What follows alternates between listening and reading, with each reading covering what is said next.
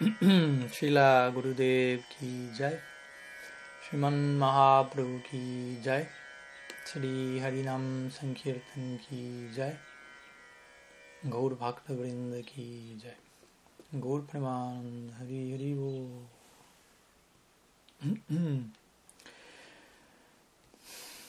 so my pranam to of you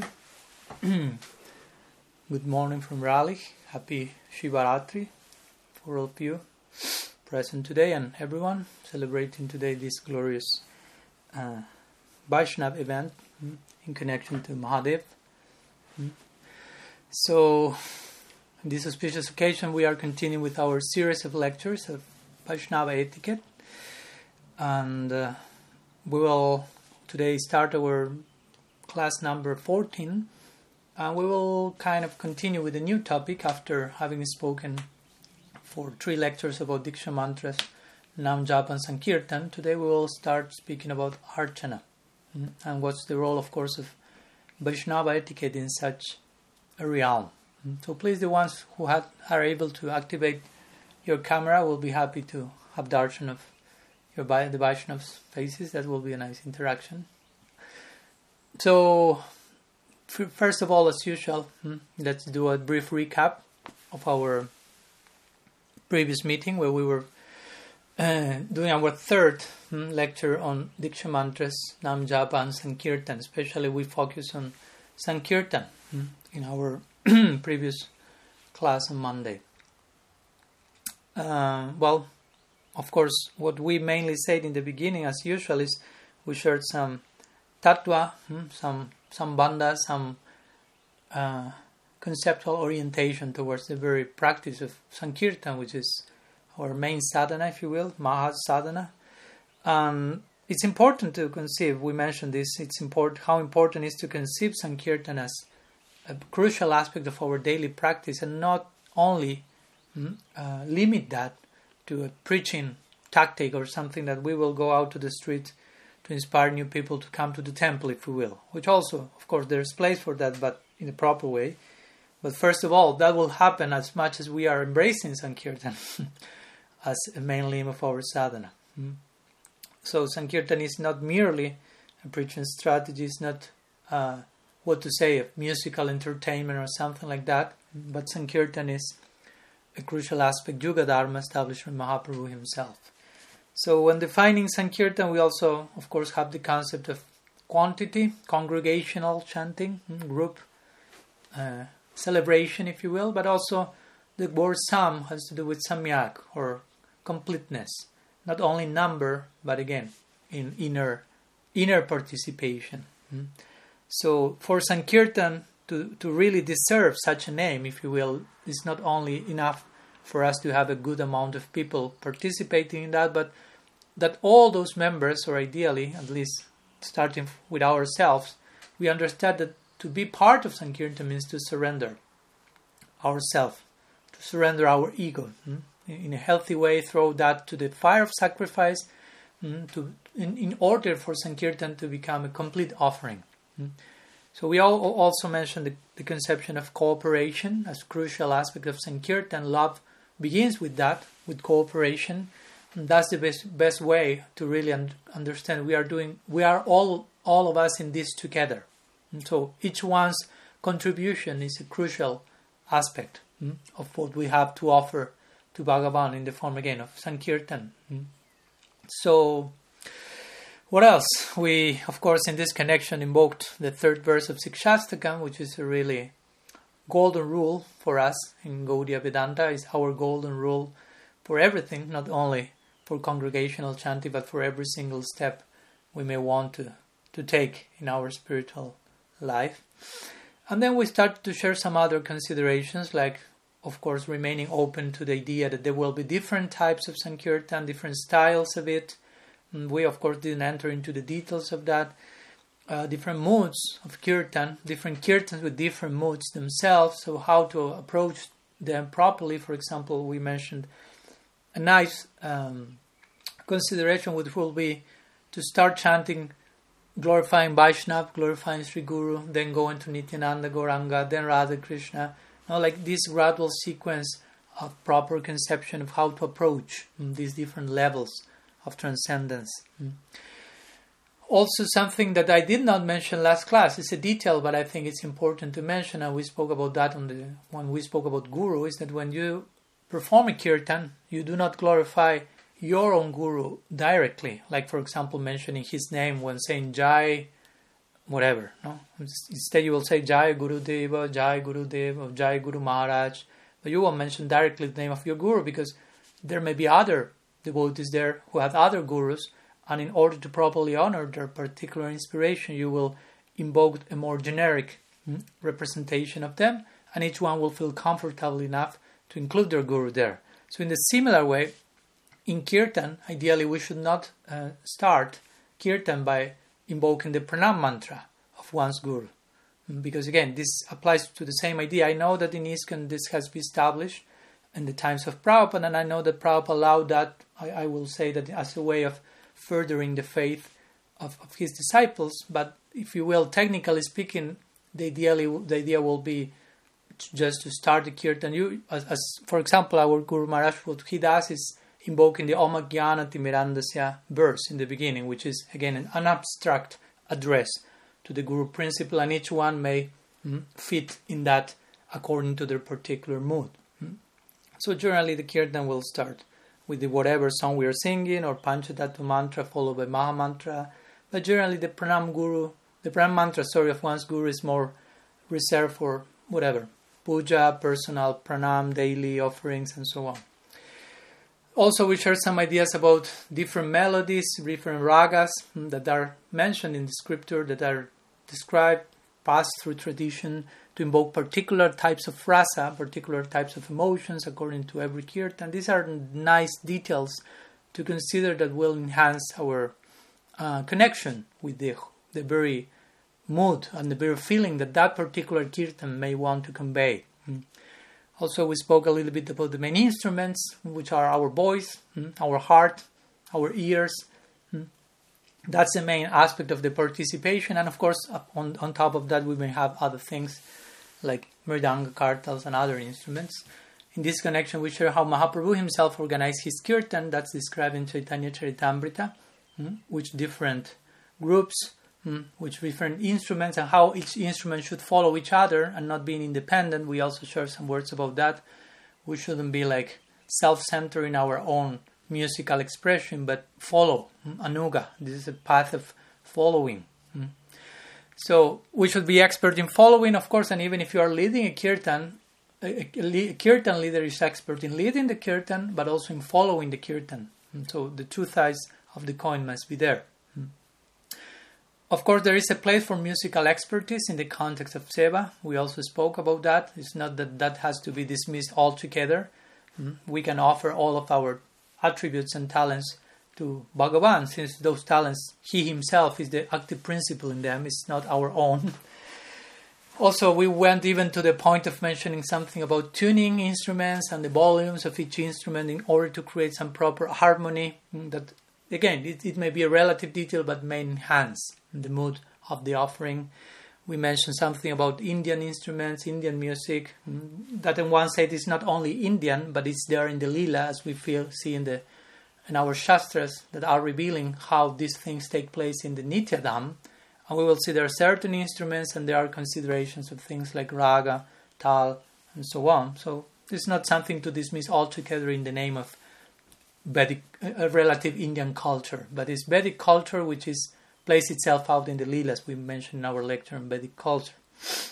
Of course, there is place for other instruments and other modes, but the point is we should be very careful of not validating, if you will, our uh, material samskars through those instruments or through those whatever tones or moods you may be using, and instead we may be validating further and further bhakti samskars, not bhukti samskars, nor mukti samskars. Mm-hmm. So that's important point to think, and we should pay attention to how that's working on us. Phalena parichate was the fruit that is coming. We share some words about the, harmonium and the role of the harmonium and some nice uh, words from Srila Prabhupada about that, mm, and also the importance of, of course, absorbing ourselves in, in Sankirtan of the Mahamantra, but also the importance of other kirtans which are there to complement and to convey the real intent and purport of the Maha Mantra. Hmm. Also, we spoke about the possibility of singing in other languages that may not be only Sanskrit or Bengali. Hmm. There are many kirtans in Hindi, in Oriya, and some other languages for, for sure, Spanish, English, and so on. So, if that's nourishing hmm, our participation in kirtan, there's a place for that for sure. Also, we share some words regarding how to participate in Sankirtan in the context of dancing, how to understand that break dancing and body surfing and things like that not do not necessarily nourish our participation in, in the raga marg. So we should also be careful again not to make Sankirtan a, a show, an entertainment event, because Sankirtan is not there to entertain us, to serve us. But we are there mm, to to serve Sankirtan and to entertain the possibility of being a servant in such a circle, mm, if you want to make a play of words. So, some brief recap of what we were studying in our previous lecture. And today, as I mentioned, we are beginning with a new chapter, if you will, of this series, where we will be speaking about Vaishnava etiquette, but now in the context of Archana. So I think this will take at least two meetings, let's say more. So, of course, this is a realm where many things will be will have to be said about Vaishnava etiquette, but again, hopefully, all this in the context of common sense, mm, natural sensibility, and things that will be easy to catch and embrace, mm, not some irrational imposition, whimsical mm, statement, but something that really makes sense with our ultimate ideal. So, we haven't in this way already till now at this point already we have developed our day. Remember, all this is presented a little bit in the context of how the, the daily schedule of a sadhaka unfolds. So we spoke already about uh, sleeping, waking up, and di- diverse morning duties such as bathing and achaman, tilak, mm-hmm. chanting our diksha mantras, chanting nam in japa, chanting nam, sankirtan. So now we will continue next mm-hmm, uh, by approaching the realm again of ritual in the form or in the context of archana. Hmm? Since sometimes this usually comes after all these practices in our daily schedule for those who daily engage in archana or, or at some point, some moment during the day. Uh, needless to say, this won't be a seminar on how to worship the deity, and I won't describe in detail how to render seva to Srimurti in itself and the mantras and all the procedures. That's a whole different uh, section, if you will, or, or series of lectures dedicated to that, because that requires something much more personalized, more detailed, more extended, and also that's directed to those who have already received diksha. Mm? So, of course, this does, does not apply to, to everyone and anyone. Of course, everyone can realize some form of worship, daily worship, even without diksha, at home with some picture uh, of Sri Guru hmm, and one Sinstadev. It's not that only those who have Diksha can perform archana. Of course, some form of archana is only reserved for those with Diksha because that will be archana will be executed through the Diksha mantras one receives in Diksha. But for others who stay at home, may have some daily simple worship mm, of a picture or someone who travels a lot, a little bit like myself. Uh, one can carry some also pictures of one Sistadev and Sri Guru and make some daily mental offering somehow or other. Again, this is something to be adjusted on a more personalized level. Hmm. So today we will share in the next class some general advice in connection to how to conceive properly hmm, uh, this realm and how to deal with that in, in, in practice on some level or another. So of course before as usual, before going to the more practical tips and considerations, we will share probably all along today's class some proper sambandha, hmm, conceptual orientation towards this limb of bhakti called archana. Hmm. Since, as, as we already mentioned, as much as we have a proper conception of whatever we are addressing, we will address it with proper regard. Hmm. And Vaishnava etiquette has a lot to do with having proper regard, proper appreciation towards that sacred person, that sacred item, that sacred practice, whatever, all the sacredness surrounding our daily bhakti engagements. Hmm? So, to begin with, uh, I'd like to clarify to share some terminological, if you will, clarification regarding the term archana, because different terms are used in this connection, uh, like puja, mm, like seva, mm, like archana, and so on. So, strictly speaking, uh, we could say that in our particular Gaudiya Sampradaya, because there are different Sampradayas that engage in archanas, you may know that this is a very famous limb of Hinduism altogether, even followers of Advaita Vedanta, what to speak other devotional lineages, engage in archana. So, but in our particular Gaudiya Sampradaya, strictly speaking, although sometimes the word may be used, puja in this case, there is no puja, strictly speaking. Word puja means worship. But mostly in the raga marg, when I say Gaudiya Sampradaya means the raga marg, hmm, it's seva.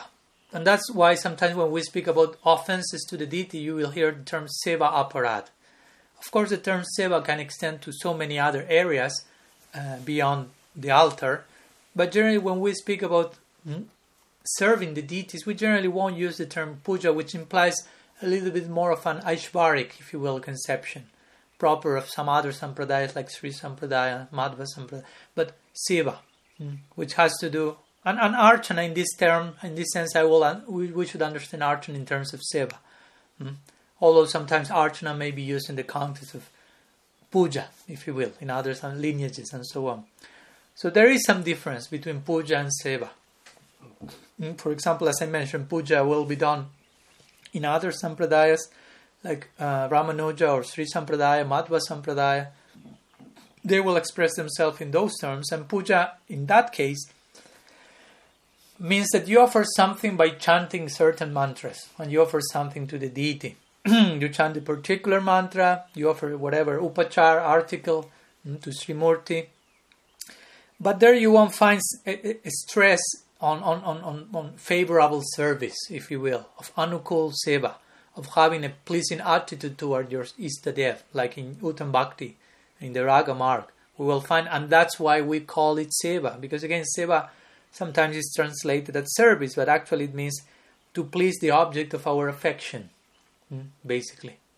To really want to please the object of our affection. So that's synonymous with anukul seva, render favorable service. Not only doing something that pleases the deity, but with the intention of pleasing the deity. So that's especially in the context of Uttam Bhakti. Hmm? So seva means to serve in a loving manner, affectionate way, with certain degree of intimacy, as much as we can afford. Hmm? While in the other sampradayas like Ramanuja, Madhva Sampradaya, they may have other conception. Not to, of course, criticize them at all. Just that's another uh, constellation, if you will, another mood. They will also follow considerations for regarding uh, archana or puja. In their case, they will follow the Varna ashram system strictly Pancharatrika Vidhi, which means the person has to be qualified, born in the Varnashram system as a Brahmin. They will have strict considerations in that in that regard. Hmm. So in Uttam Bhakti, we will accept Ishwar or Bhagavan in a loving manner, hmm, trying to follow in the footsteps of the residents of Braj. So there is a sense of relationship. Hmm. We will render some service, hopefully in a pleasing mood we will and on that basis of that we will offer whatever articles but first we offer ourselves mm, to our deity from a particular vantage point. and what follows is we may offer in this and that but first it's our own offering mm. Mm, so therefore the word seva or sometimes a word that comes also as a synonym to seva in this case is paricharya paricharya is used in, in Uttam Bhakti mostly. Seva or Paricharya. Okay, I, I will be also, also using the word Archana but I like the word seva and paricharya. I didn't put seva as a title because seva can also be applied to so many things. But I personally like that term a lot. Hmm? To, to guru, guru seva, and, and, so on, in every direction. So, in, in, in our tradition, right from the time of Diksha, as we already explained, one is surrendering to Bhagavan, at least accepting that commitment, that ideal, hmm? accepting Bhagavan, Ishwar, Sri Guru, hmm? and Bhagavan is accepting the devotee. Of course, this reciprocal dealing is there. So service starts in that context. While in other sampradayas, something that happens also is that they will invite the deity Hmm? and worship the deity by chanting certain mantras. they will follow the process according to the Vidhi mark, the by rules and regulations oriented system. And when the worship is over, let's say, they will send the deity off, hmm? where, where some particular purpose is attained. That happens. Hmm? This, the deity is sent off. While in Uttam Bhakti, there is an eternal relationship with the deity. It's not a temporary thing that I will worship for particular time, particular purpose, but actually, as we will see today, the altar itself is a portal to my eternal ideal. So there is no question of inviting the deity and sending then the deity off. Hmm? Actually, we will offer ourselves and whatever articles we offer with love, with affection, hmm? we treat, and ideally, according to the Raga Marg, Bhagavan is treated as a family member, basically. Hmm? The, intima- the intimacy of Braj is such. Bhagavan is seen with those lands, with the affection of Braj, with Bhagavan is one more member of, of, of, this family, village family in Braj. So that's there's a, that's the difference between puja and on other side seva, paricharya or archana, as we may want to, to call it. In other words, here in our bhakti mark, raga marg, uttam bhakti mark, the point is the, the sadhaka shouldn't feel I have a, an independent existence. There should there should not be that sense. We already spoke about that in our lectures on Guru. So if we wanted to wor- if we want to worship Bhagavan, Sri Krishna Mahaprabhu, we have to worship him by becoming his person, if you will, his property, his family member. We have to come under his fold. Hmm. And that's why, as we already mentioned, generally before starting Archana, we have this Bhuta Suddhi or this uh, practice or invoking some particular mantra sometimes that help us to orientate our sense of identity. But sometimes even if you really are sincerely engaging in the Raga Marg, you don't even need to invoke the mantra because your whole lifestyle is around that, about being uh, belonging mm, to Sri Guru and Vaishnava and Sri Hari. So that's the Bhuta Suddhi on a daily basis at every step. And that's the very meaning, interestingly, of the word Upasana, mm, Mm, which is sometimes translated as worship also. Upasana. Upasana means re- coming close, mm, similar to Upanishad. Mm. Upa Asana? Mm, upa means close and asana means to sit, to, to, to get closer. So, especially this applies for us in the Raga Marg. Hmm? We perform upasana, worship, which means for us getting closer to Bhagavan through that worship, attaining higher and higher degrees of intimacy in the context of, of seva.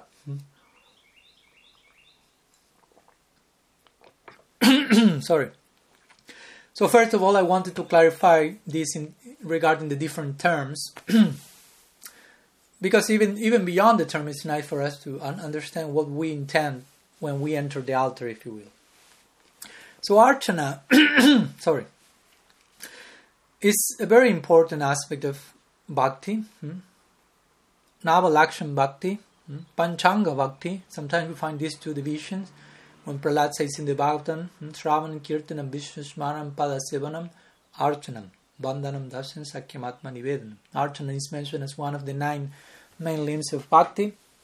Also, when Rupa Goswami describes the 64 angas of Uttam Bhakti, he describes Archana there, especially in the five last ones, which kind of summarize the first 59 practices when he says Sadhu Sangha, Nama Kirtan, Bhagavat Shravan, Mathura Basa, Srimurtir Shradhai Sevana. Again, he invokes the word Seva there. He says Srimurtir Shradhaya Sevana. Hmm, so to serve, serve Srimurti, to render favorable Seva to Srimurti with faith. So both in this Nava Lakshan Bhakti, nine limb Bhakti and five limb Bhakti, Archana is there. So it's a very important practice. One of the main things that are generally highlighted in that regard is how in Archana all our senses are engaged. Hmm? It's a really comprehensive engagement. That's, that speaks a lot about what sadhana bhakti is about, you know, engaging our senses for the pleasure of the Lord of the senses. Hmm? Hrishikesh, Hrishikena Sivanam Bhakti Ruchate. Hmm? While in another practice where we may engage in some other sense, we can be chanting japas. My Guru Maharaj will say, you can sleep, fall asleep chanting japa. But for sure you won't fall asleep by chanting by during, during archana because there's a, a, higher degree of engagement for all of your senses. Mm? So our particular tradition, our bhakti tradition, is extremely mm, uh, sensual in that sense, you know, sensory, if you will, engaging all of our senses. It's not a ascetic tradition per se, but it actually has a lot to do with sense. sense perception, sense engagement, sense gratification hmm, towards Krishna for sure, but using ours, sense, our senses in, in that connection. So archana is really much tied to this. Hmm.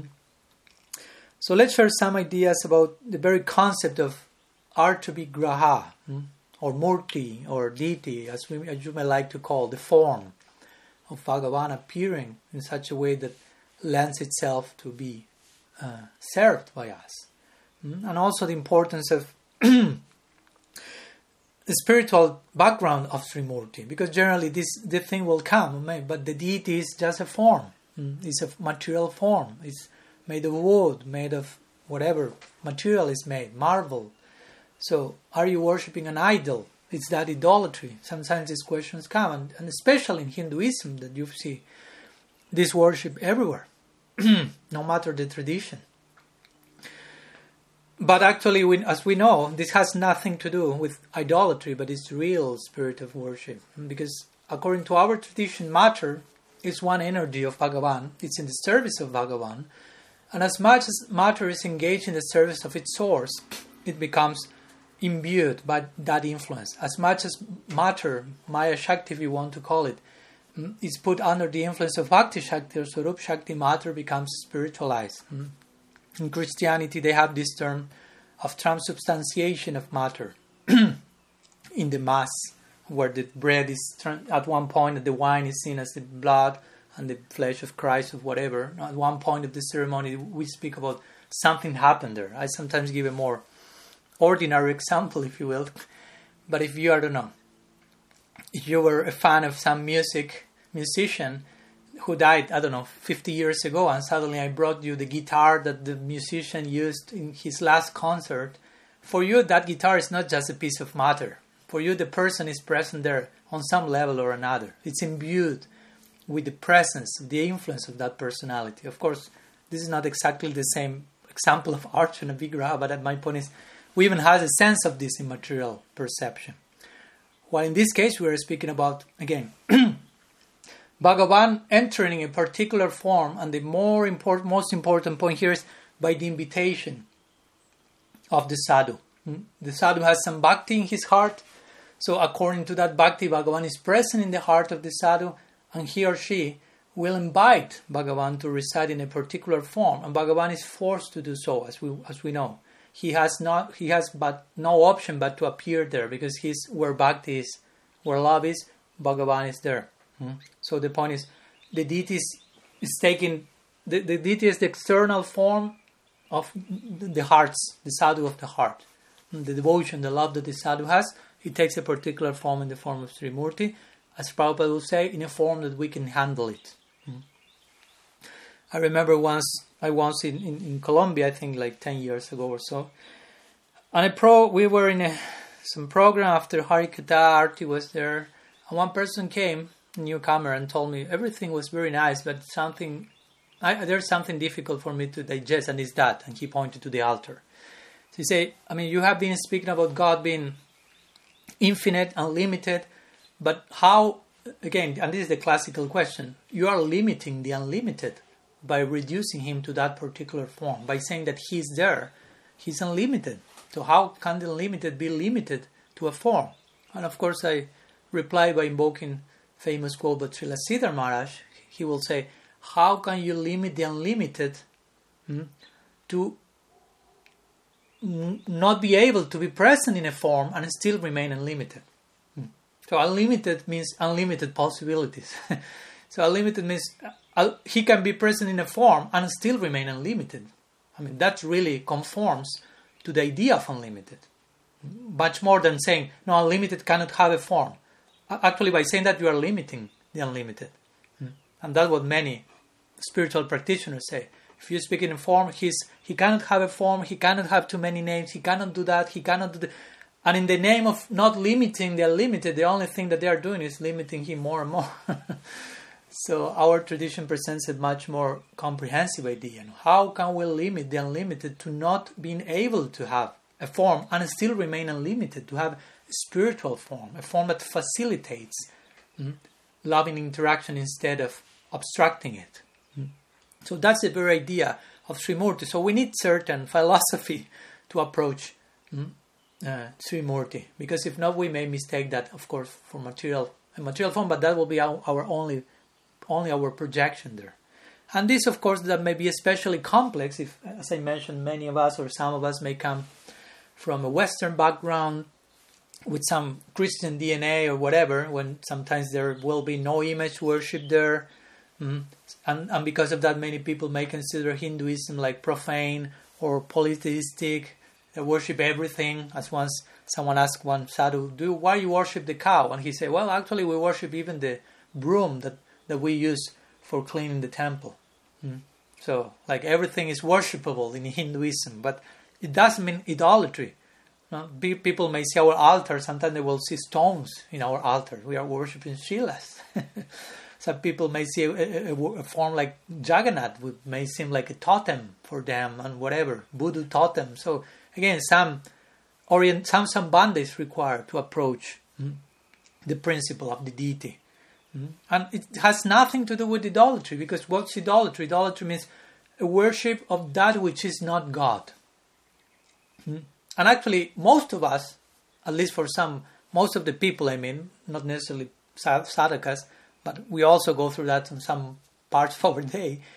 We generally live in that conception sometimes. We are worshipping that which is not God. Of course, in one sense, everything is God from the Abed perspective, everything is linked with Him, but on many occasions we are dealing with reality as if God does not exist. So that's idolatry. So even in our process, work in progress as sadhakas, we are being idolatrous in some moment. Even though in theory, officially, we believe in God, we worship Him, but at some moment we, we relate with things as if God is not there. So that's idolatry. And idolatry, of course, comes in a lot of different forms. Mm, today, especially, mm, in, in, in a much more subtle way than bowing down to a golden calf, mm, as you know the story, Christian story. And sometimes it may take the, the form of choosing the wrong priorities, not having God as the topmost priority. Someone else is your God, so that's idolatry. You choose the wrong priorities or sometimes trusting in the wrong things, putting our confidence where it does not belong. All those things are extensions of idolatry. Mm. So it's a subtle point, it's, and, and, it's not so so easy to be free from all types of idolatry. So we should spend some time about thinking about that. Mm. For example, as, as us as disciples, we may do something in relation to Sri Guru. We may express idolatry in relation to Sri Guru, not because we should not worship Sri Guru, but because we may approach him or her in an idolatrous way. Hmm? We may think that we are disciples only because we underwent some formality like changing our name or getting some mark on our foreheads or a pat on our back in front of a burning banana or whatever, and a couple of swahas here and there. Of, end of the story. And for us, that's I'm a disciple now. Mm-hmm. Now we have the immigration document required for the pearly gates, whatever, the stairway to heaven. But that's not like that. I mean, it requires much more consideration for not make that sacred moment a form of idolatry. Hmm? But again, I don't want to lose myself. Let's go back to the topic deity worship. So, going back to the issue deity worship and the conception of idolatry, there is this famous saying that says, beauty lies, or sometimes sin, depending on the case in this case, beauty lies in the eye of the beholder. So here we could extend the idea of the sin of idolatry lies in the eye of the beholder, not in the in the beholded in itself, but in the eye of the one who is contemplating, which is the conception behind the eye, which is the eye behind the eye. That will speak if there is real seva, real archana, or idolatry. Mm for example, the, glo- the gross idolatry, idolatress, I don't know what's the word, the one who engages in idolatry, but no problem. The gross one is supposing, for example, the absolute has a form made of earth, and we'll worship that with, with a gross conception. And the subtle idolater may think the absolute has no form altogether at all. That will be another form of idolatry, if you will. Mm? For example, those who follow the radical non-dualism of Advaita Vedanta, they engage in abstract thinking in that sense, neti neti, mm? and they call that worship, maybe. But actually, we, we, we could say, on the strength of our theistic conception, that that's a very subtle form of idolatry. God has no form, there is no form altogether, there's no individuality, and so on. So, if we ask ourselves how to free, get rid of all form of idolatry, which is important because we are speaking about render seva to Srimurti, hmm, which has is the opposite of idolatry. Well, we will we may find the, the the answer to how to get free from all idolatry in the Bhagavad itself. Uh, which takes says to us that basically the, the most important thing here was to will be to accept the power of the absolute, the will of the absolute to take the initiative, if you will, to reveal himself, to descend, descend to our plane of understanding in the form of Srimurti. To understand the absolute, the infinite can show himself to the finite in particular ways, authorized ways, if you will. So when we see the, when we say the deity of Krishna, of course I, I mean Krishna himself. That's an important point that we are starting to, to unfold here. The deity is Krishna. It's not the deity of Krishna. As we say, the name of Krishna is Krishna, who is, and so on.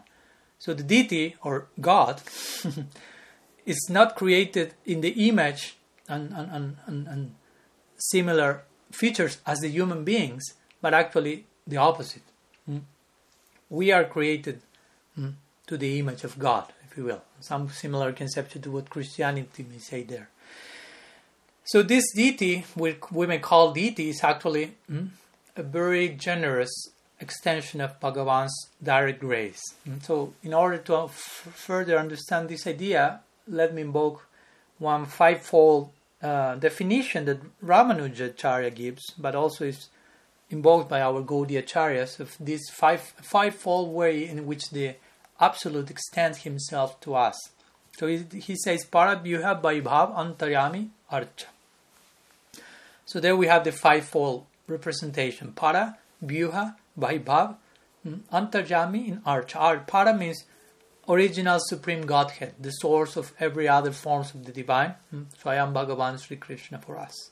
Hmm, so Para. Then we have Byuha, Vyuha means his extended self, hmm, or prakash sometimes, expansion of Bhagavan into the spiritual world, as we may speak in terms of Baladev or some other types of prakash or vyuha. Then we have further extension called avatar. We will see that these are further and further extensions. Avatar or Vaibhav. Vaibhav, as, as, as Ramanuja calls it, which will be our conception of avatar, which means from up to down, the divine entering into this world without being affected by it with, for the pur- purpose of redemption. Hmm. So para, vyuha, vaibhav, hmm, Hmm? and then antaryami, which is not only entering into this world, but entering into every heart. Hmm, antaryami, hmm? the paramatma, as we may call. A further extension, further localized extension, more and more localized. And finally, archa, which is the deity form hmm? not only in every heart, but appearing outside of our heart, if you will. That deity that is inside our heart, appearing outside of our heart in a particular way by the grace of the Vaishnava, the sadhu.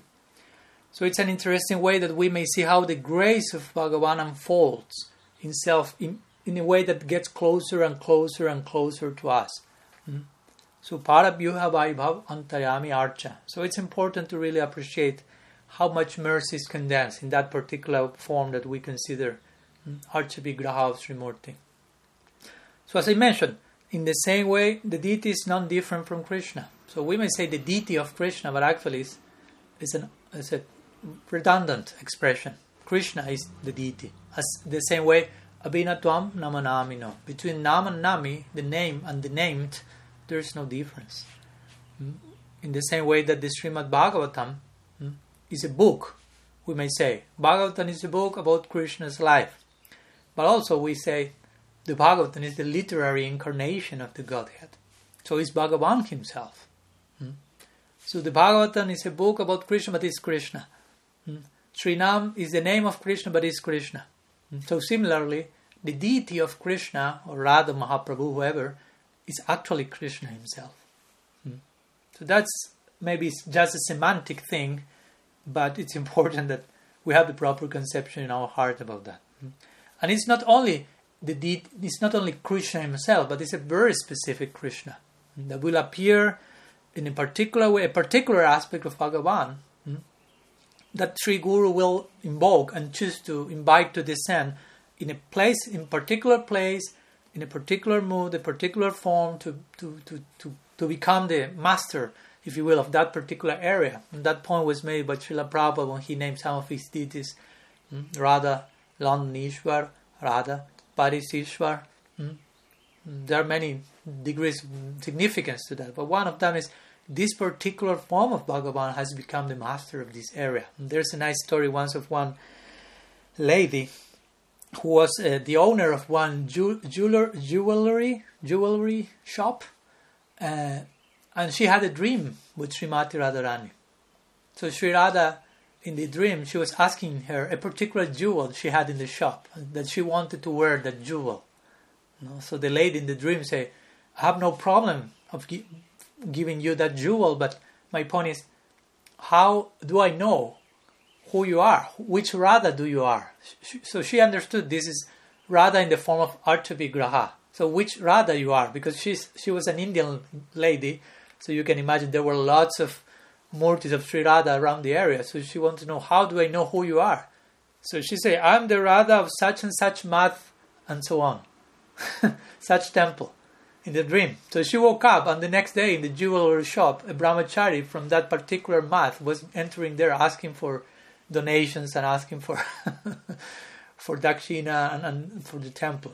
So this is one of many stories that show how not only Krishna is the deity, but a particular form identified with that particular situation. Very interesting, very specific. Again, Raga Marga is the path of specificity, if you will. Hmm?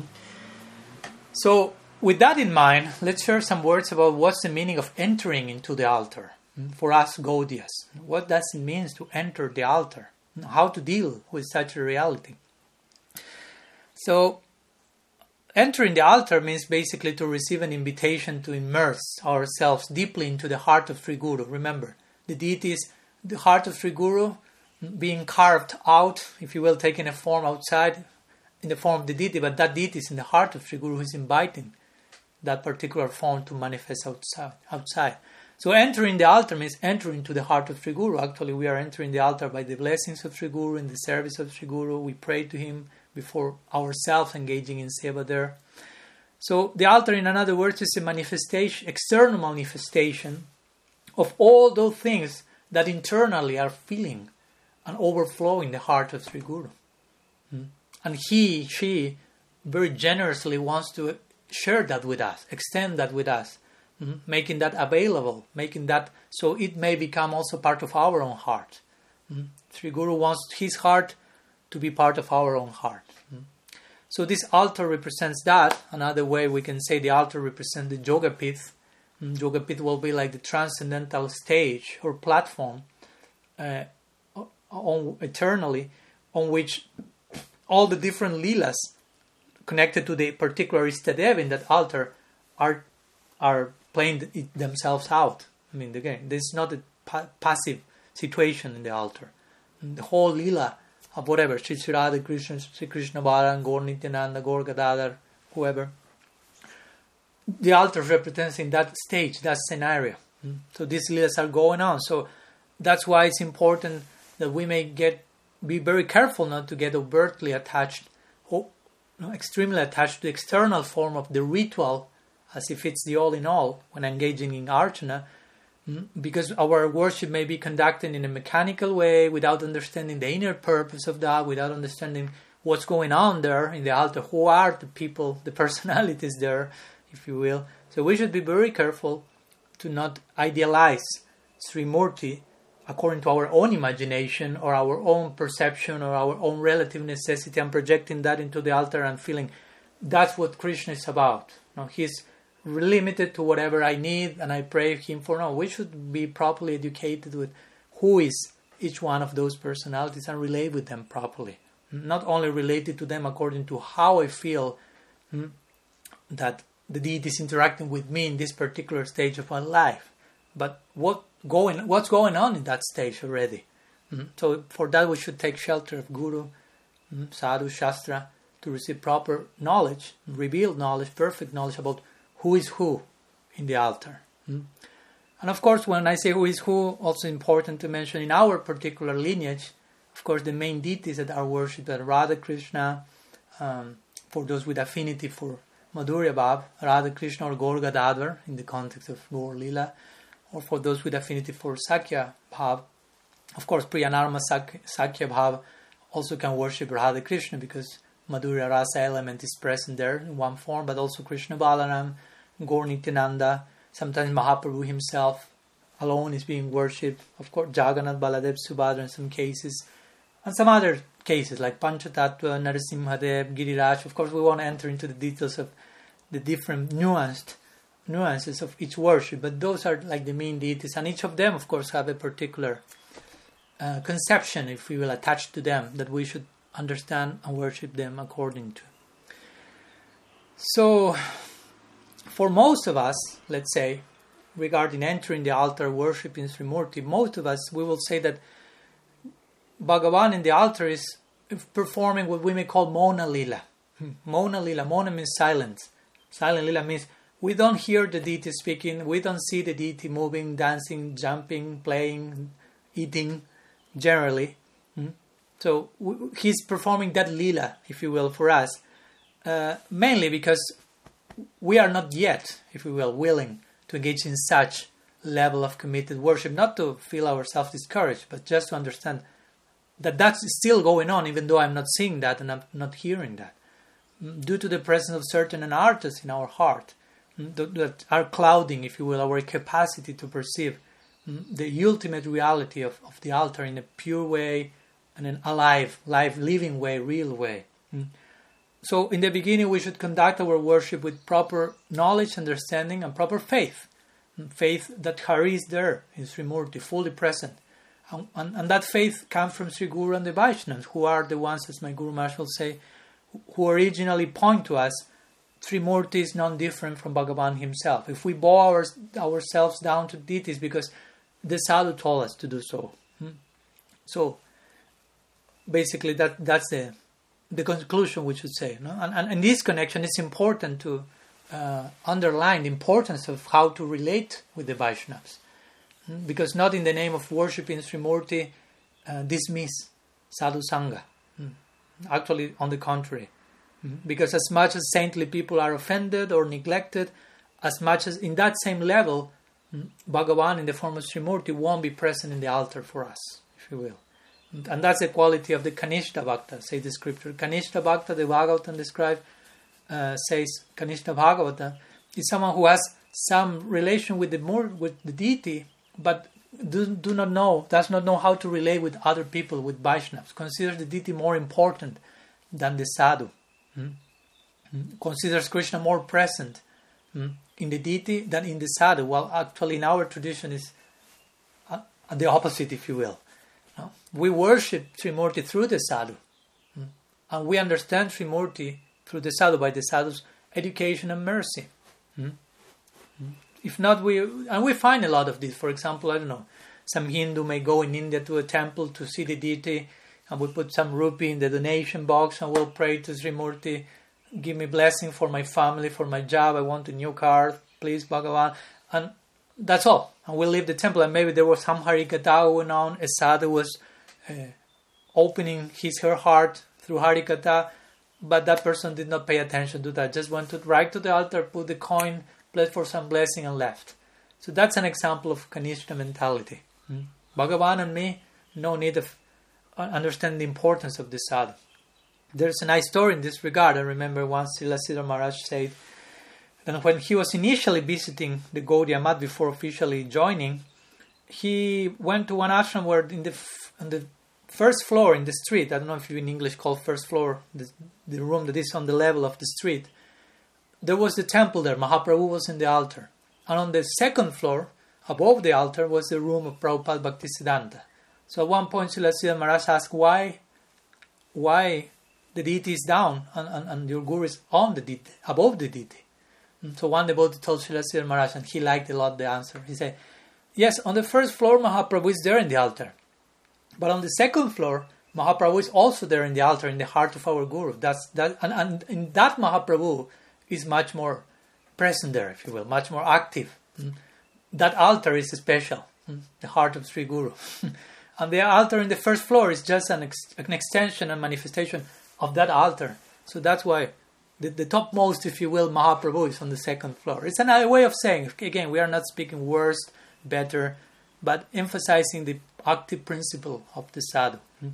And that, again, a Madhyam Bhakta above the Kanishta will start to appreciate hmm, the sadhu and will see Bhagavan in the devotee. And that what makes a Madhyam a Madhyam and not the Kanishta. And an Uttam will be Bhagavan everywhere. Hmm? The deity will be extended everywhere as Megur Masha will be universalized. what else? Of course, regarding offering, hmm, something important to consider in this connection is that before even offering whatever we may offer in the altar, hmm, it's to say that first, whatever we offer externally has to be first offered internally. Hmm. The scriptures say this for someone engaged in sadhana bhakti, the, the, the, the engagement in seva and archana with different paraphernalia and items will be incomplete if it's not accompanied by manasa puja or mental worship. That means if you are offering something externally, you are offering that internally first, in your heart. Mm-hmm. So basically, in this way, we see that uh, although Archana is engaging all of our external senses, its central aspect has more to do with the inner meditation that will be conducting that seva. So that's why I'm emphasizing all these initial elements that will nourish our meditation on how to approach properly mm, the altar. Mm. So the point is, one should offer everything. That's a nice concept. Also, we should offer everything to begin with ourselves to Bhagavan, but we should not also all, only offer incense or fire or water, but also we should offer, for example, the clothes. If someone, if we are not wearing some remnant for, from a sadhu, and we buy some new clothes or someone gives us a gift, ideally, traditionally, you offer all that first to the deity, because again, if you offered yourself to the deity first, whatever comes to you is also part of that offering. Even medicine you can offer to the deity. Of course, you won't put that into a plate, and, but you can just present in front of the deity and, and, on the picture and, and, pray for that. Even if, uh, it, I mean, I don't know, someone may say medicines may be alcohol, some homeopathic medicine, so are we to offer that to, to the deity? But the point is, everything is offered because there is no independence. Try to get the point. In our sampradaya, there is no independent life. Whatever comes to me belongs to my deity. A Vaishnava will feel like that always. Mm-hmm. Even one's own mind, body, residence, everything is offered to Bhagavan. Mm-hmm. There's no sense of separate ownership. So in this way, through Archana, we receive this really most valuable opportunity to to deeply develop our like inner eye of service. And this sometimes is called Sevya Darshan. Hmm? Darshan means like sight, vision. So Sevya, to see in the context of Seva. That's called Sevya Darshan, which means to look at everything with the eyes of Seva. To replace gradually in this way the other type of so-called vision, which is more a blindness, that a vision, Bhogya Darshan, which means to see everything in terms of sense enjoyment for us, personal separate enjoyment, some selfish exploitation. Mm. So gradually, as much as our worship matures mm, and grows more and more, expands, our inner service will become more and more prominent and more specific and more ecstatic. Sometimes that's called bhava seva. Mm. The main the main thing will be going on internally. That's why sometimes very advanced devotees in their seva to Srimurti externally they may not not do too many things, may not offer too many things because everything is going on internally. So much is put in the inner world. Of course, that's not an excuse for us to do to imitate that. If we don't have that capacity, we should engage as much as we can externally and to buy and have opulent things for the deity and engage our money and time and energy in that direction. But if you are investing all yourself already inside, externally you may, I don't know, offer just unsalted bread to the deity as Sanatan Goswami was doing, but with full love and devotion, and the deity will be just like that's bhava seva. you will worship the deity according to the bhav that has descended. That won't be found in any archana paddhati, any handbook of worship. Mm, do this, do this. In the beginning, you have to invoke certain mantras and, and, and worship in a particular way. Mm. But as this matures, and give me some few minutes with your permission, uh, the worship will, again, won't be worship, will be loving seva. In the beginning, there should be something of that and what to speak in the goal. And we have so many stories that tell us about this hmm? that Krishna is actually in the deity and how it reciprocates with his sevaka if the devotee has pure pure love. Famous story of not only Madan Mohan with Sanatan Goswami and the unsalted bread that we all all of us know, but before being with Sanatan Goswami, Madan Mohan was with uh, one Brahmana called Chobe in Mathura. And it's also a very nice story that he was at his house and the wife of the Brahman was cooking and, and, and serving the deity at the same time, and the children at home was playing with the deity, and, and the deity was jumping from the altar and playing with them. And at one point, the mother was brushing her teeth and at the same time preparing the, the, the offering for Madan Mohan, apparently without following any etiquette but with full bhav, treating Madan Mohan as a family member. So once Sanatan Goswami was going there, doing like bhikshu, like mendicate, asking for alms, begging for alms. And he saw that and said, "Oh no, no, this is not like this. You should worship the deity in such a way. First, you, you should have a bath.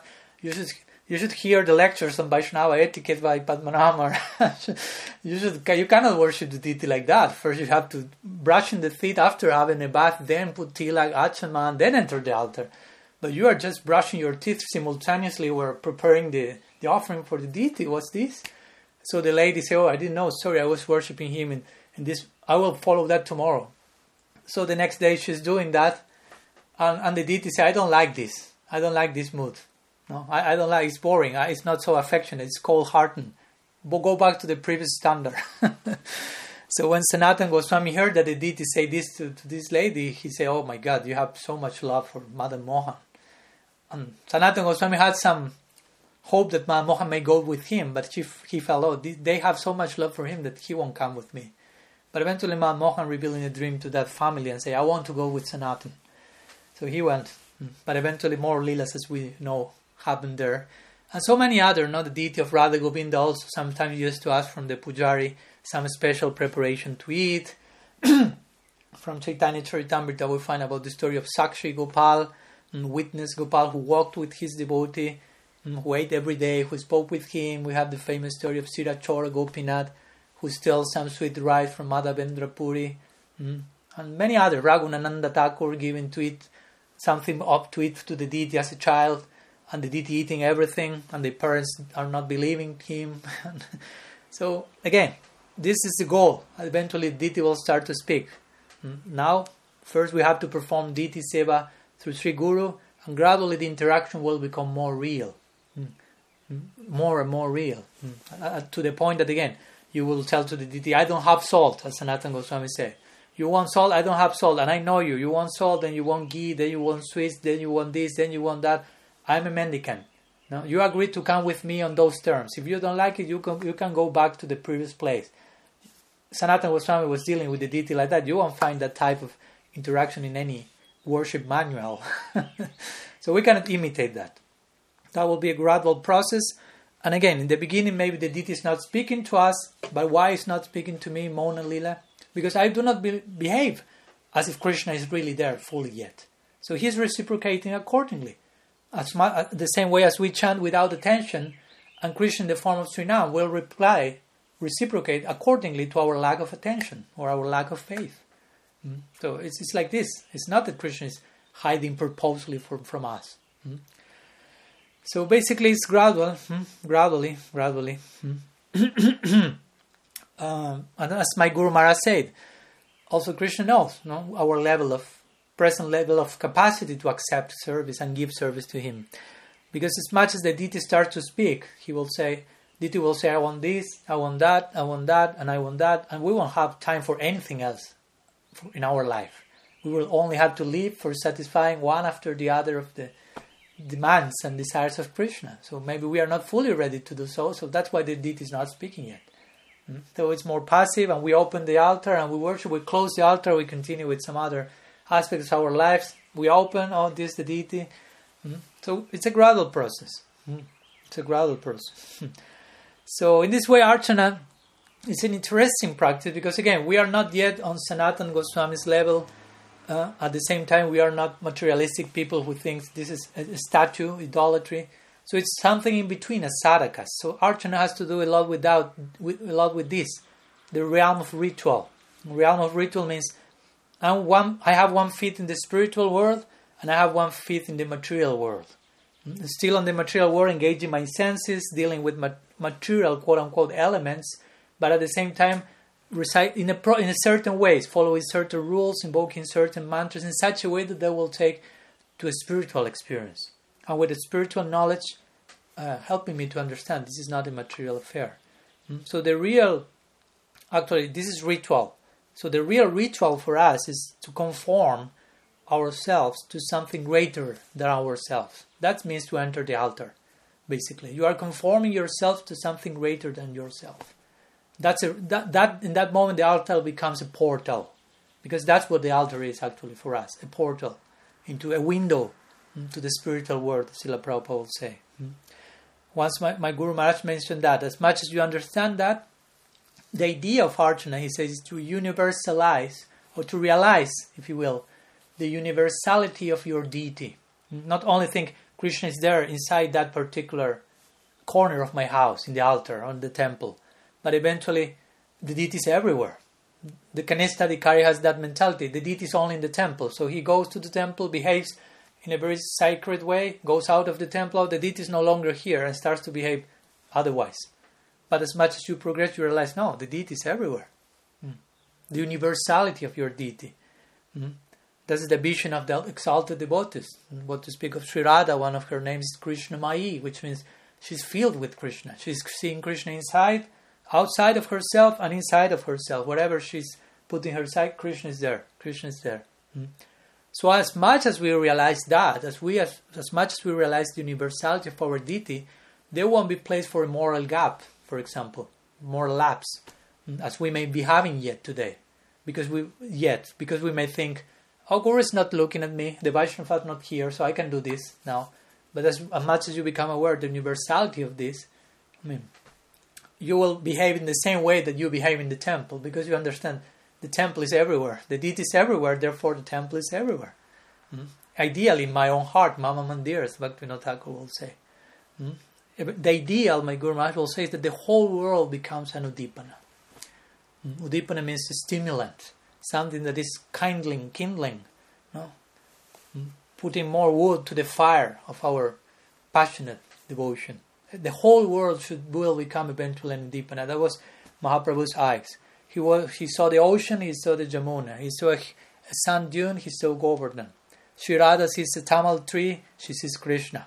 She sees a, a, a deer, she sees Krishna. Krishna Sara deer. She sees a cloud, she she prays for having wings so she can fly and embrace it, the cloud because for her it resembles Krishna's hue.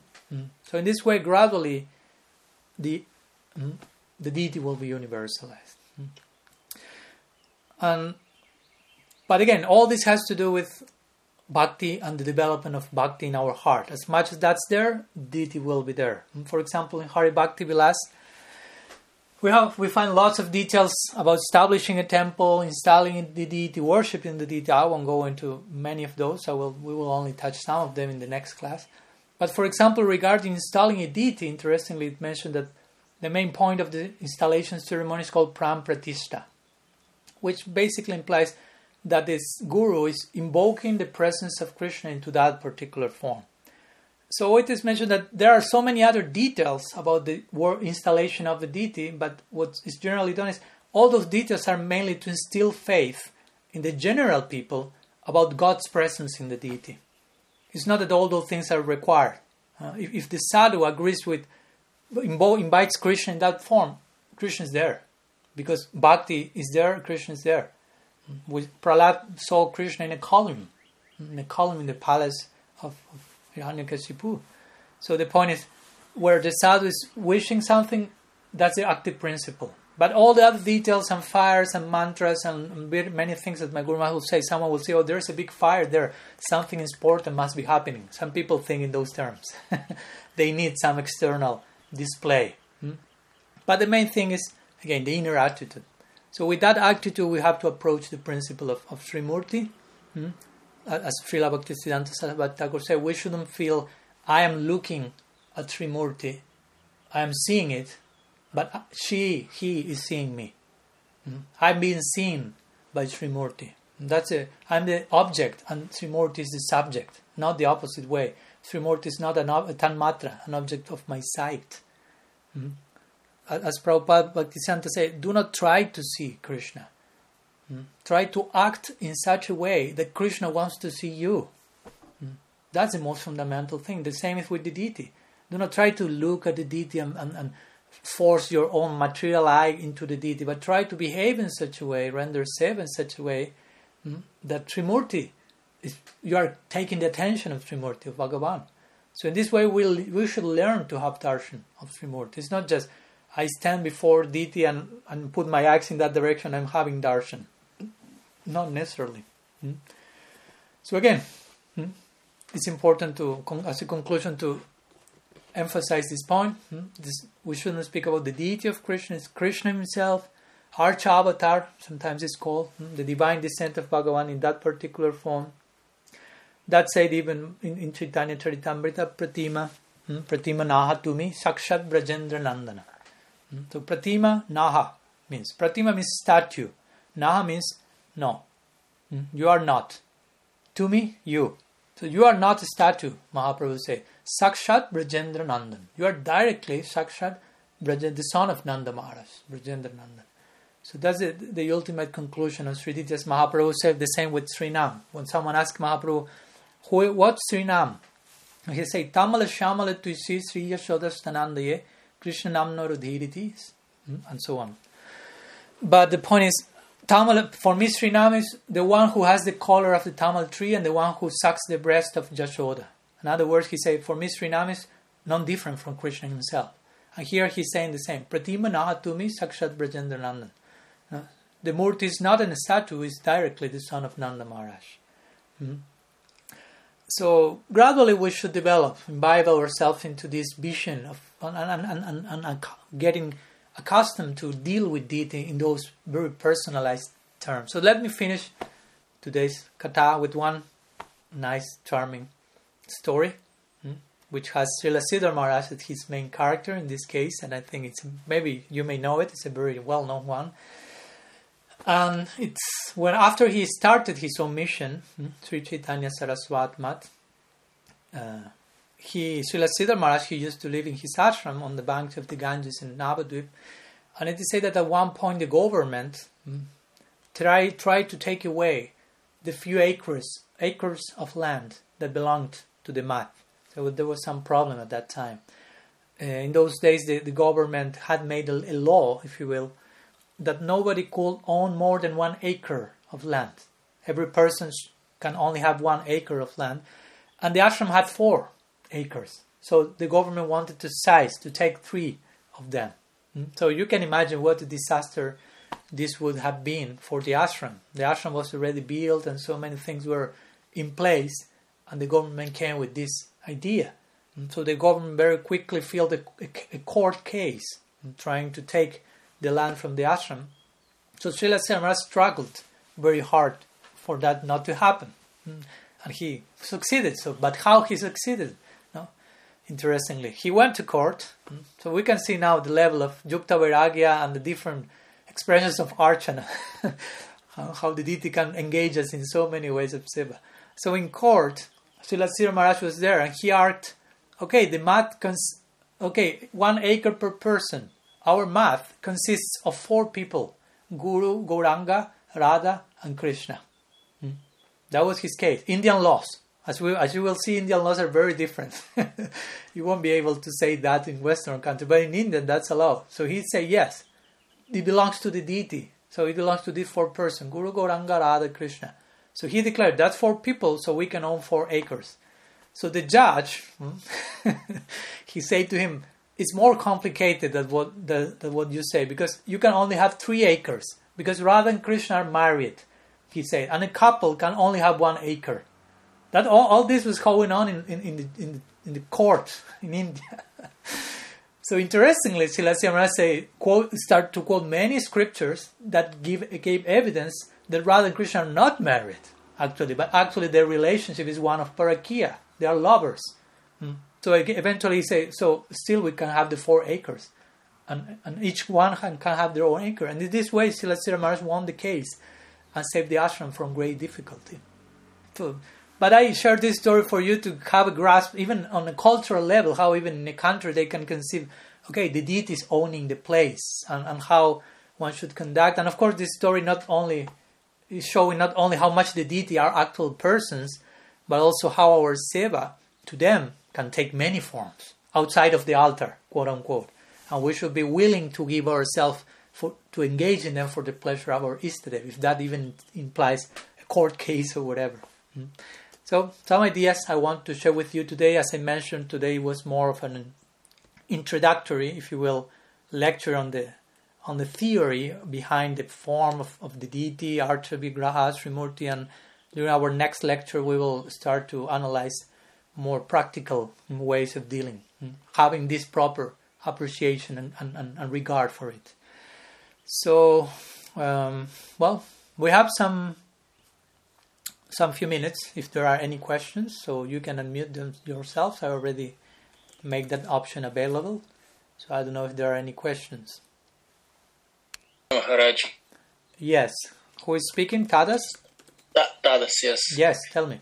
Um, yeah, I would like to ask, like, um, it's about uh, question about uh, deity worship, but it's like my personal case, uh, and uh, I would like to know your your opinion or your comments. Um, so, just when I started, uh, just when I started to chant, um, I used to have these like uh, strange visions or something like that, and uh, in in in one of these visions there was you know me like sitting in front of of like home altar and I took it as, a sign that they need to have a deity. And at that time, I didn't know anything about you know about the offenses or something like that. It was just maybe after a month or two of, of, of, of practicing. And I purchased uh, like a simple brass deity of Krishna. And I started just imitating, you know, the worship that they used to see in temple or, or like some basics. And I continued to do that. And then um, I was traveling in in in uh, in India, and in Mayapur, I went to one lecture where I heard, you know, about all these like bad offenses and stuff like that, and you know, and I was like, what what am I doing, you know? And then I I I asked to Maharaj, who was like giving that class, so okay, so what should I do? Like, should I throw him to the Ganges or, or what? and he was like he didn't want to give me an answer he was like i don't know what what you sh- what you should do and then then i met uh, a person who is like um, i don't know how to say that but he's like a head of deity worship department in ISKCON, something like that. And i knew that he is like that that his position is like that. So i went to him and i asked him like so I, I explained all the situation and that uh, I don't know what to do, and he gave me like uh, I, I'm not initiated, so that's the main the main the main issue. So he said, okay, so you should do just you know simple worship. You know, don't get crazy about that. You know, just uh, wash him daily off of some food daily and just some insect on, on or, or, fire you know don't don't do too much you know that the main thing is you know to get uh, you know in how to say in in personal contact with with the deity and and and that's it you know and i was like okay so and i'm doing that since then. It's already maybe I don't know two or three years, and uh,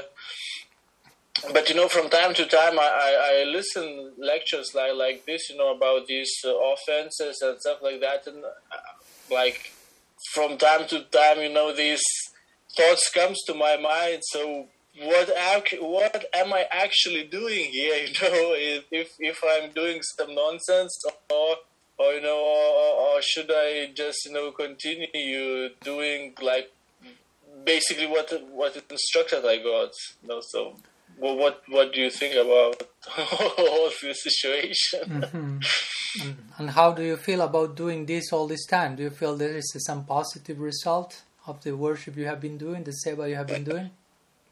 Yeah, it's it's it, how to say it's um, here he become you know like like a part of me i'm you know everywhere when i'm traveling i'm traveling mm-hmm. with him you know i'm scheduling my daily activities you know that i could do you know what what what am i doing you know and yeah I, I, don't I, I don't even i don't even imagine you know life differently but you know mm-hmm.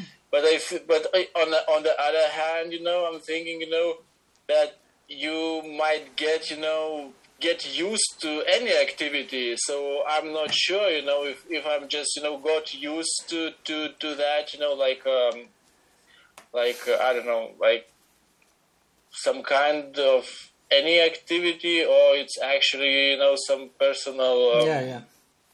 And it's, connection. and it's only a deity of Krishna or Krishna with someone else? No, no, no, no, just Krishna. Okay.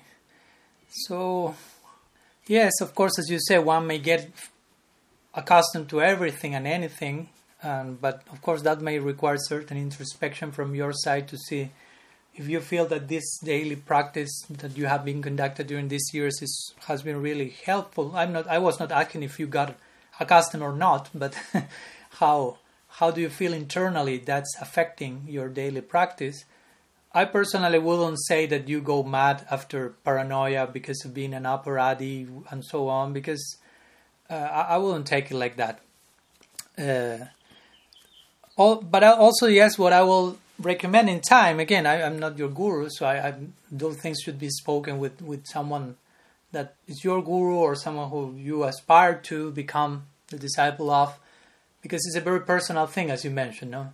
But what I could say eventually, it's not something that has to be done now. But at one point, generally, we don't worship Krishna alone as a deity, but generally he's with Radha or he's with Balaram, mm, depending on on particular case. I'm not saying again it's, it's useless what you are doing. I'm not saying that, but my point is, eventually in time, sometimes that may get may help to help you to conceive in one particular direction. Of course, one can start doing so mentally, because I, I don't think you are worshiping Krishna and thinking Krishna exists by alone by himself in Vrindavan. There's nobody else around him. so naturally, one one can project a particular environment around him in, in, the worship, daily worship.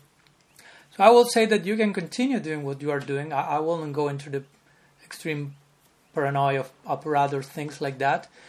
Uh, but I will say, of course, in time, if, if you get the blessings of, of receiving Harinam and Diksha eventually by some sadhu, of course, under his her guidance, there will be some particular uh, things to consider in connection to worship, and then you may have to to do some adjustments for better, for always, not never for less than what you are receiving already.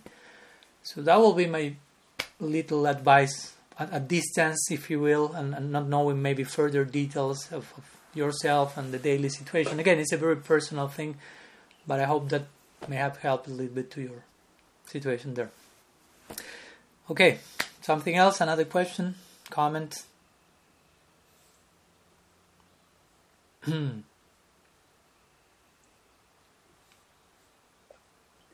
Maharaj. Yes, Brigupad. Dandavat Pranam. Jai.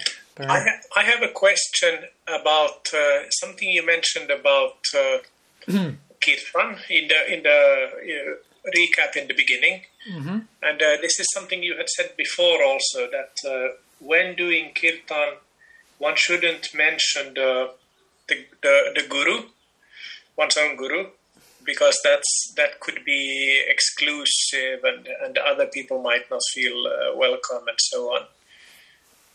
Uh, and, and that uh, would also uh, refer to saying pranam mantras. But uh, one thing that we've been doing here, and I would like to hear your opinion about this, Maharaj. One thing that we've been doing here in Finland when we have gatherings with many uh, people from different sanghas is that when we do the Mangalacharana first, before starting the Kirtan, uh, we say all the Guru, uh, all the, the disciples, uh, all the devotees, they will say the pranam mantra of their own Guru. So that uh, there might be uh, some Guru from ISKCON, our Guru Maharaj, my Guru Maharaj, um, Narayan Maharaj, some others. what do you think about this? Hmm. Well, that's interesting. I never I never heard about that that practice, but I'm not saying it's a heterodox or something like that. It's it's interesting because it goes in line with the principle behind the point that I was making, which is again, do not make anyone feel out, if you will. I mean, all the particular faith is being properly addressed and honored and included so I, I appreciate the what, what you are doing that in that way. Of course, if you if you are if you have you, you can even extend the idea and say, well, but there may be some other participants in the kirtan that we are not seeing, some invisible entities descending to be part, and they have their own gurus, and we are not reciting their pranam mantra. but we may say, okay, but they, they we give them a turn, and invisibly they are reciting their pranam mantra of their particular gurus there, and everyone. So again, it's not something to go neurotic, but the very gist of principle behind is what I mentioned. So I agree. I, I have no problem if, if that's uh, done in that particular way. Or sometimes the same principle applies before uh, giving Harikatha. Hmm? Sometimes one may share.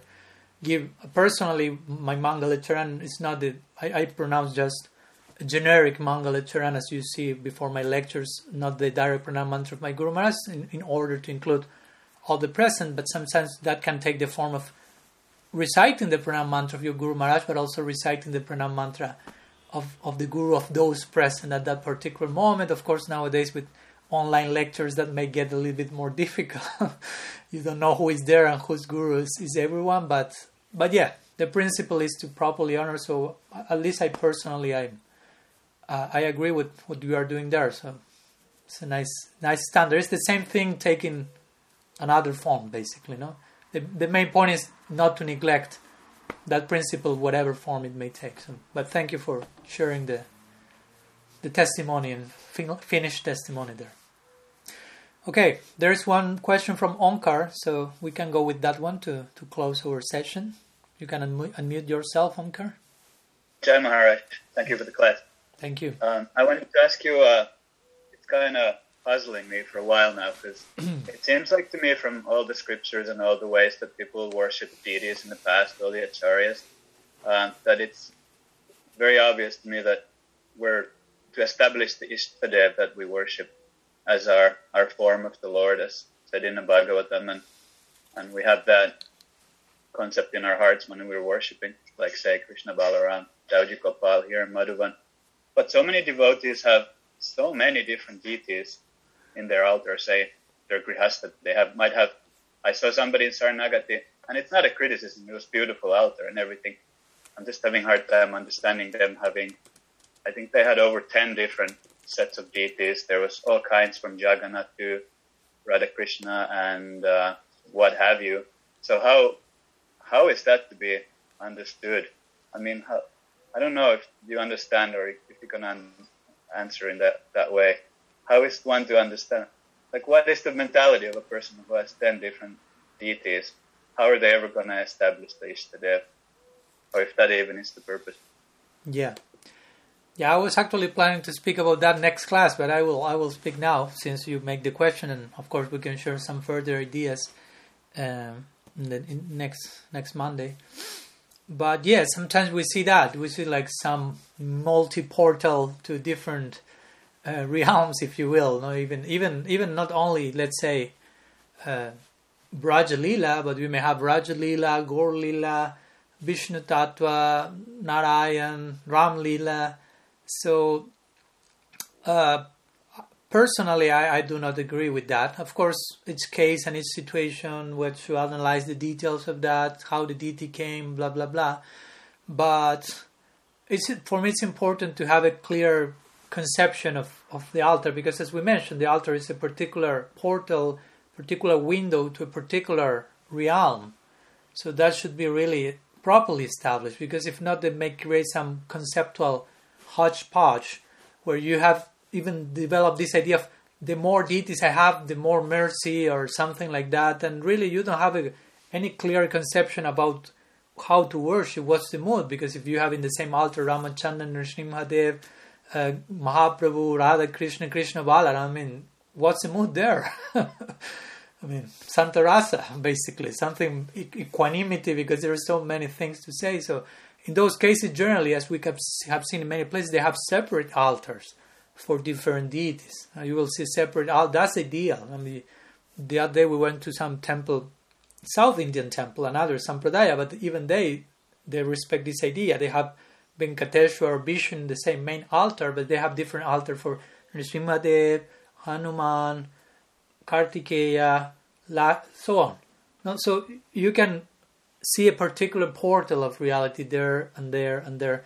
So personally, I, I prefer a more minimalistic approach when you have one main deity, and of course there may be the, the pictures of the parampara in some lineages. There do not even have the pictures of the parampara, which is more something more established with Prabhupada Bhaktisiddhanta Sarasvati Thakur, trying to emphasize this point of approaching the deity through the Vaishnava, through the parampara, and, serve, and projecting to serve eternally the deity and serving eternally the parampara as well. But sometimes that's not there, so that can be, that can be not, no problem. But but yeah, I and, and for example, even in, in, our particular tradition, I don't know, we have worship Radha Krishna. Uh, but ideally, you shouldn't mix other deities. Now, the other day, for example, here we, we had the mercy of receiving the Shilas that were worshipped by Karnamrita Prabhu. They were sent to North Carolina and they will be put under the care of local devotees in the community here. So most of them were Shalagram Shilas, but there was a pair of Giriraj Shilas, which Karnamrita Prabhu worshipped them as Kanuram, which is another name for Dauji Gopal or Krishna Balaram. So here the devotees, the, the, the Shilas came here to the place I'm staying now, to Subals Prabhu's house. So the Shilas were welcome, they were put in the altar, but uh, like a natural thing, they come and they were put in the altar. the Shilas of Kanuram will be eventually worshipped by Madan Gopal Prabhu, so they were delivered to him, I think, today. But during this one, two days, they were all of them in the altar. But I say to Subal, sorry, I don't want to disturb your, your archon, but Kanuram are Krishna Balaram. And if you put them in the altar, in the altar we have here Radha Sarat Bihari, which is Radha and Krishna. So if you have Radha and Krishna, ideally you shouldn't have Krishna Balaram in the same altar because Balaram is the elder brother of Krishna, is Dauji. So Radha and Krishna cannot have their intimate lila with the presence of the elder brother. Hmm. They will be in, in, inhibited. So you and, and, I was saying to him, of course, jokingly, say, okay, if you want to, to have Kanuram for this one today there, just for you to know, Radha and Krishna cannot have their intimate lila these two days. So we were laughing, of course, and he agreed. And of course, we we took Kanuram to some other place next to Tulasi, some other altar, if you will. But there, there, these are subtle considerations that in the beginning we may not pay attention to that. I may just think, mercy of Krishna, I have this deity and this deity, and I have Ladu Gopal and Nrsimhadev and Ramachandra and Hanuman and Mahaprabhu and three sets of Radha Krishna and 108 shalagram I may have this more idea of the, the, the more the better. Hmm? And, and that's not necessarily like that. Sometimes that may create a, a multi-branched conception that does not get into focus in any direction. So ideally, we should have one particular deity according to whatever our affinity is or our guru's instruction is. Or if we don't have a deity, of course, we worship some particular form of the Lord according to the shelter of Srila Gurudev but yeah, personally, I of course sometimes you go to India and there are so many altars with so many deities, or sometimes they have four sets of Radha and Krishna. But there are some particular cases there I don't think it's wrong. Sometimes there's a big set of deities, smaller set for certain Abhishek or, or Julan Yatra or whatever, or some deities that were worshipped by, I don't know, you go to Radha Damodar temple, there are different sets of Radha Krishna worshipped by Jiva Goswami, Baladev Vidyabhushan, Krishna Das Kaviraj. So no problem, it's not, it's not redundant, if you will. but to mix different types of moods in the altar, that's another thing. No? So I will say, I will recommend, of course, everything at the end, it's up to one's own guru and what he, she instructs the disciple. But generally, the general idea is that you should try to take care of, of the concept in that particular portal, if you will, so the worshipper can really enter there, because that's the whole idea of archana. You are to enter into the altar, you are to serve there forever. So for that, Sambandha first is required, proper conceptual orientation, and only then we will have proper abhidheya and what to speak proper prayojan. So these are some of the words, so I hope that helps. Okay, so thank you very much to all of you. Srila Gurudev ki jai, Sriman Mahaprabhu ki jai, Sri Harinam Sankirtan ki jai, uh, Shri Baratri ki jai, Gaur Bhakta Vrinda ki jai, Gaur Premananda Haribo.